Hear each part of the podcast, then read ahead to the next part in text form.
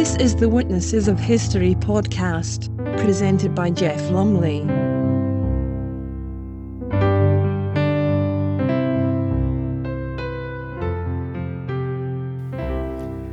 Hello, and welcome to Witnesses of History for the beginning of February. And we have a lot of last journeys in this edition, starting on the 1st of February 1901 with Sissy, the Countess of Denbigh's report on Queen Victoria's funeral journey. The Queen had died at Osborne on the Isle of Wight on the 22nd of January. I think you will like to hear of my going down to Southampton to see the passing of our dear Queen from Osborne to Portsmouth. I went on the Scott where both houses were embarked we steamed out and took up our positions between the last British ship and the first foreign ships of war on the south side of the double line down which the procession was to pass.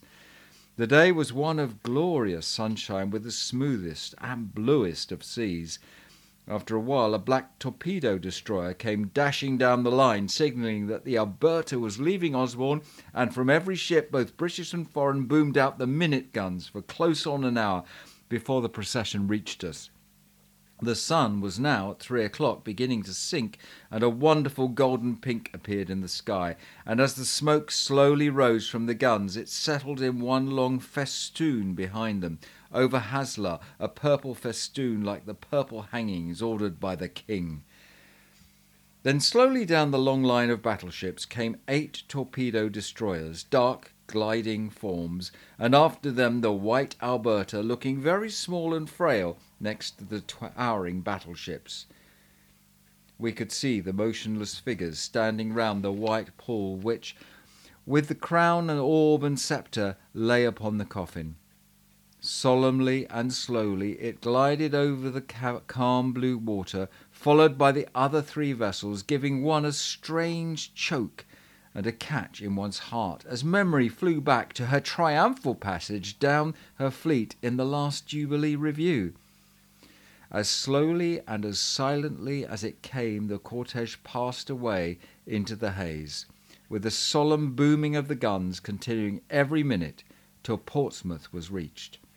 A wonderful scene and marvellously impressive, leaving behind it a memory of peace and beauty and sadness, which it is impossible to forget.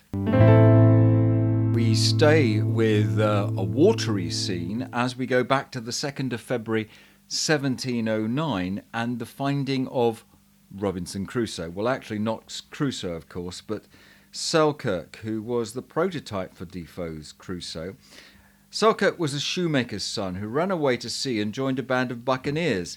He was put ashore in September 1704 on the uninhabited Mas Atiera island in the Juan Fernandez cluster, 400 miles west of Valparaiso in Chile. Woodes Rogers reports. Our pinnace returned from the shore and brought abundance of crawfish with a man clothed in goat skins who looked wilder than the first owners of them. He'd been on the island four years and four months, being left there by Captain Stradling in the Cinque His name was Alexander Selkirk, a Scotsman who had been master of the Cinque a ship that came here last with Captain Dampier, who told me that this was the best man in her so I immediately agreed with him to be a mate on board our ship. 'Twas he that made the fire last night when he saw our ships, which he judged to be English. During his stay here he saw several ships pass by, but only two came into anchor. As he went to view them, he found them to be Spanish and retired from them, upon which they shot at him. Had they been French, he would have been he would have submitted, but chose to risk dying alone on the island rather than fall into the hands of Spaniards in these parts, because he apprehended they would murder him or make a slave of him in the mines, for he feared they would spare no stranger that might be capable of discovering the South Sea. The Spaniards had landed before he knew what they were, and they came to so near him that he had much ado to escape, for they not only shot at him, but pursued him into the woods, where he climbed to the top of a tree at the foot of which they made water, and killed several goats just by, but went off again without discovering him. He told us he was born at Largo, in the county of Fife, Scotland, and was bred a sailor from his youth. The reason of his being left here was the difference betwixt him and his captain. He had with him his clothes and bedding, with a firelock, some powder, bullets and tobacco, a hatchet, a knife, a kettle, a Bible, some practice pieces, and his mathematical instruments and books. He diverted and provided for himself as well as he could, but for the first eight months had much ado to bear up against the melancholy and the terror of being left alone in such a desolate place. He built two huts with pimento trees, covered them with long grass, and lined them with skins of goats, which he killed with his gun as he wanted, so long as his powder lasted, which was but a pound. And that being near spent, he got fire by rubbing two sticks of pimento wood together upon his knee. In the lesser hut, at some distance from the other, he dressed his victuals, and in the larger he slept, and employed himself in reading, singing psalms, and praying, so that he said he was a better Christian while in this solitude than he ever was before, or than he was afraid he shall ever be again. At first he never ate anything, till hunger constrained him, partly for grief and partly for want of bread and salt, nor did he go to bed till he could watch no longer. The pimento which, which burnt very clear, served him both for firing and candle, and refreshed him with its fragrant smell. He might have had fish enough, but could not eat them for want of salt, because they occasioned a looseness, except crawfish, which are there as large as lobsters, and very good. These he sometimes boiled, and at other times broiled, as he did his goat's flesh, of which he made very good broth, for they were not so rank as ours. He kept an account of five hundred that he killed while there, and caught as many more, which he marked on the ear and let go. When his powder failed, he took them by speed of foot, for his way of living, and continual exercise of walking and running cleared him of all gross humours, so that he ran with wonderful swiftness through the woods and up the rocks and hills, as we perceived when we employed him to catch goats for us. We had a bulldog which we sent and with several of our nimblest runners to help him in catching goats, but he distanced and tired both dog and men, catched the goats, and brought them to us on his back. He told us that his agility in pursuing a goat had once like to have cost him his life. He pursued it with so much eagerness that he catched hold of it on the brink of a precipice of which he was not aware, the bushes having hid it from him so that he fell with the goat down the said precipice a great height, and was so stunned and bruised with the fall that he had narrowly escaped with his life. And when he came to his senses, found the goat dead under him. He lay there about twenty four hours, and was so scarce able to crawl to his hut, which was about a mile distant, or to stir abroad again in ten days. He came at last to relish his meat well enough without salt or bread, and in the season had plenty of good turnips, which had been sowed there by Captain Dampier's men, and have now overspread some acres of ground. He had enough of good cabbage from the cabbage trees and seasoned his meat with the fruit of the pimento trees, which is the same as the Jamaica pepper and smells deliciously. He found there also a black pepper called malagita, which was very good to expel wind and against griping of the guts. He soon wore out all his shoes and clothes by running through the woods, and at last, being forced to shift without them, his feet became so hard that he ran everywhere without annoyance, and it was some time before he could wear shoes after we found him. For not being used to any longer, his feet swelled when he first came to wear them again. After he had conquered his melancholy, he diverted himself sometimes by cutting his name on the trees and the time of his being left and continuance there. He was at first much pestered with cats and rats that had been bred in great numbers from some of each species which had got ashore from ships that put in there to wood and water. The rats gnawed his feet and clothes while asleep, which obliged him to cherish the cats with his goat's flesh, by which many of them became so tame that they would lie about him in hundreds, and soon delivered him from the rats. He likewise tamed some kids, and to divert himself would now and then sing and dance with them and his cats, so that by the care of Providence and vigour of his youth, being now about thirty years old, he came at last to conquer all the inconveniences of his solitude, and to be very easy. When his clothes wore out, he made himself a coat and cap of goatskins, which he stitched together, and little thongs of the same that he cut with his knife. He had no other needle but a nail, and when his knife was wore to the back, he made others as well as he could of some iron hoops that were left ashore, which he beat thin and crowned upon stones. Having some linen cloth by him, he sewed himself shirts with a nail and stitched them with the worsted of his old stockings, which he pulled out on purpose. He had his last shirt on when we found him on the island. At first, at his first coming on board with us, he had so much forgot his language for want of use that we could scarce understand him, for he seemed to speak his words by halves, we offered him a dram, but he would not touch it, having drunk nothing but water since his being there, and 'twas some time before he could relish our victuals. He could give us an account of no other product of the island than what we have mentioned, except small black plums, which are very good but hard to come at, the trees which bear them growing on high mountains and rocks. We return now to our theme of funerals. This is the 2nd of February's report in the Daily Telegraph in 1948 of the funeral of Gandhi. Standing beside the funeral pyre, I watched Mr. Gandhi's remains cremated with Hindu ritual on the banks of the sacred river Jumna yesterday. About 750,000 Indians, surging in a plain of river sand, weeds, and dust, were being stemmed by troops and police shoulder to shoulder to leave an open space.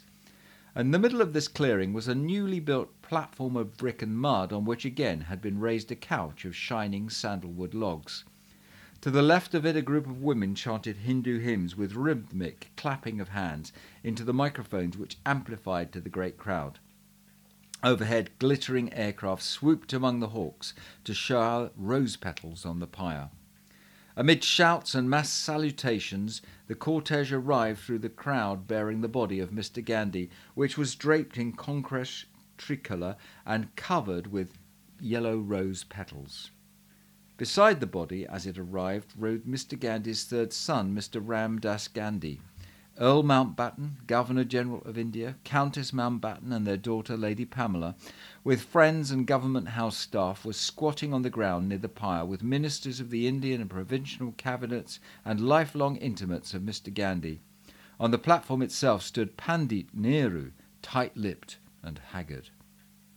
Finally came the extraordinary scene as Mr. Gandhi's frail body was laid on the pyre the crowd struggling for a foothold on the brick platform, the showering of flowers, the heaping of two foot sandalwood logs by devotees now beside themselves, the officiating priest in a saffron robe jostled and pushed as he strove to tread to read the service. From the vessel of fire swinging from his hand, Mr. Ram Das Gandhi put the first light to the pyre, where his where the body was now invisible beneath the logs. As the smoke rose slowly at first, the flames began to dance above the whole eight foot length of the pyre. Mass emotion gave way. Women threw themselves towards the flames or on the ground, and crowds struggled to seize flowers, chips, or dust to treasure. The din and confusion were amplified on all sides from the forgotten loudspeakers. This was a picture which none who saw it could forget. And now back to the 8th of February 1586 for Robert Winkfield's report on the execution of Mary, Queen of Scots. Her prayers being ended, the executioners kneeling desired her grace to forgive them her death, who answered, I forgive you with all my heart, for now, I hope, you shall make an end of all my troubles. Then they, with her two women, helping her up, began to disrobe her of her apparel. And she, laying her crucifix upon the stool, one of the executioners took from her neck the Agnus Dei, which she, laying hands off it, gave to one of her women, and told the executioner he should be answered money for it. Then she suffered them, with her two women, to disrobe her of her chain of pomander beads and all her apparel most willingly, and with joy, rather than sorrow, helped to make unready herself, putting on a pair of sleeves with her own hands, which they had pulled off, and that with some haste, as if she had longed to be gone. All this time they were pulling off her apparel. She never changed her countenance, but with smiling cheer she uttered these words that she never had such grooms to make her unready, and that she never put off her clothes before such a company. Then she, being stripped of all her apparel, saving her petticoat and kirtle, her two women, beholding her, made great lamentation, and crying and crossing themselves, prayed in Latin. She, turning herself to them, embracing them, said these words in French Ne criez-vous, Je promets pour vous. And so, crossing and kissing them, bade them pray to her, and rejoice and not weep, for thou that they now should see an end to all their mistress's troubles. And she, with a smiling countenance, turning to her men servants as Melvin and the rest, standing upon a bench nigh the scaffold, who sometime weeping, sometime crying out loud, and continually crossing themselves, prayed in Latin, crossing them with her hand, bade them farewell, and wishing them to pray for her even now until her last hour. This done, one of the women, having a Corpus Christi cloth, lapped up three corner ways, kissing it, put it over the Queen of Scots' face, and pinned it fast to the caul of her head. Then the two women departed from her, and she kneeling down upon the cushion most resolutely, and without any token or fear of death, she spake aloud this psalm in Latin, Inter Domine confido, non confunda in eternium, etc. Then, groping for the block, she laid down her head, putting her chin over the block with both her hands, which, holding there still, had been cut off had they not been espied. Then, lying upon the block most quietly, and stretching out her arms, cried, In manus tuas, domine, etc., three or four times, and she lying very still upon the block, one of the executioners holding her slightly with one of his hands, she endured two strokes of the other executioner with an axe, she making very small noise, or none at all, and not stirring any part of her from the place where she lay, and so the executioner cut off her head, saving one little gristle, which being cut asunder, he lift up her head to the view of all the assembly, and bade, God save the Queen. Then her dress of lawn, falling from off her head, it appeared as grey as one of threescore and ten years old, pulled very short, her face in a moment being so much altered from the form she had when she was alive as few could remember her by her dead face. Her lips stirred up and down a quarter of an hour after the head was cut off. Then Mr. Dean, Dr. Fletcher, Dean of Peterborough, said with a loud voice, So perish all the Queen's enemies! And afterwards the Earl of Kent came to the dead body, and standing over it, with a loud voice said, Such end of all the Queen's and the Gospel's enemies. Then one of the executioners, pulling off her garters, espied her little dog, which was crept under her clothes, which could not be gotten forth but by force, yet afterwards would not depart from the dead corpse, but came and lay between her head and her shoulders, which being imbrued with her blood was carried away and washed, as all things else that would, had any blood on, was either burned or washed clean. And the executioners went away with money for their fees, not having any one thing that belonged to her. And so, every man being commanded out of the hall, except the sheriff and his men, she was carried by them up into a great chamber lying ready for the surgeons to embalm her. And we finish with the Daily Telegraph's reports from the 1st of February 1965 as a nation mourns Sir Winston Churchill. This is by Gerda Poole. They place his body gently on the black and silver catafalque under the dome of St. Paul's.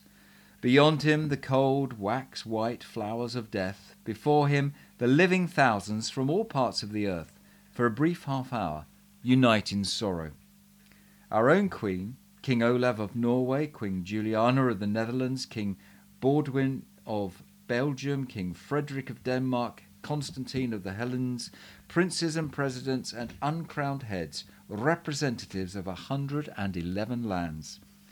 The funeral procession moves slowly up the nave. In front, a cross is held aloft, and the heralds and pursuivants come in their gleaming, ornate array. Sir William, Sir Winston's orders and decorations and banners, the Earl Marshal and the twelve pallbearers all precede the coffin, borne on the shoulders of eight strong guardsmen.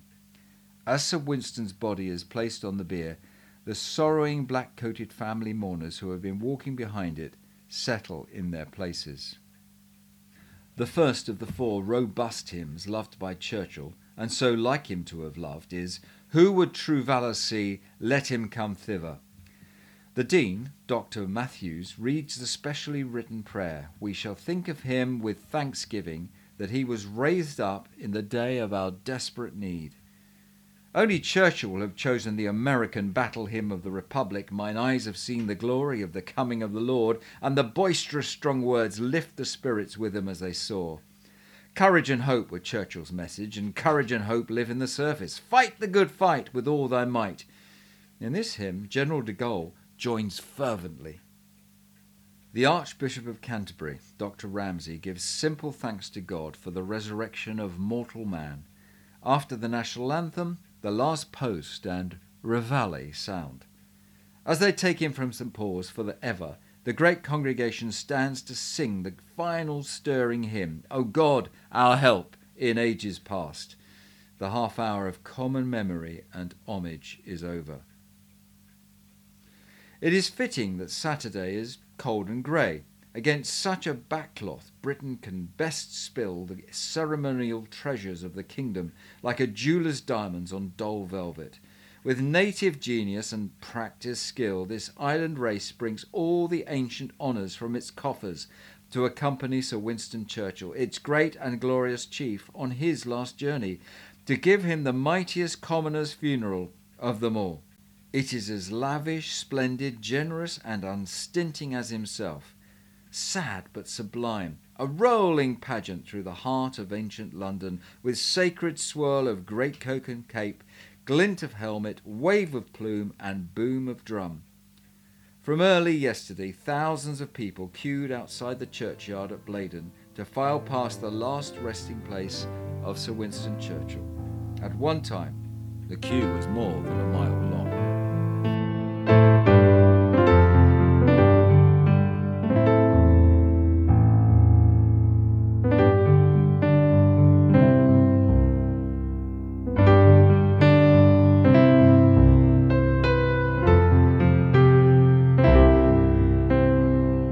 You've been listening to the Witnesses of History podcast with Jeff Lumley.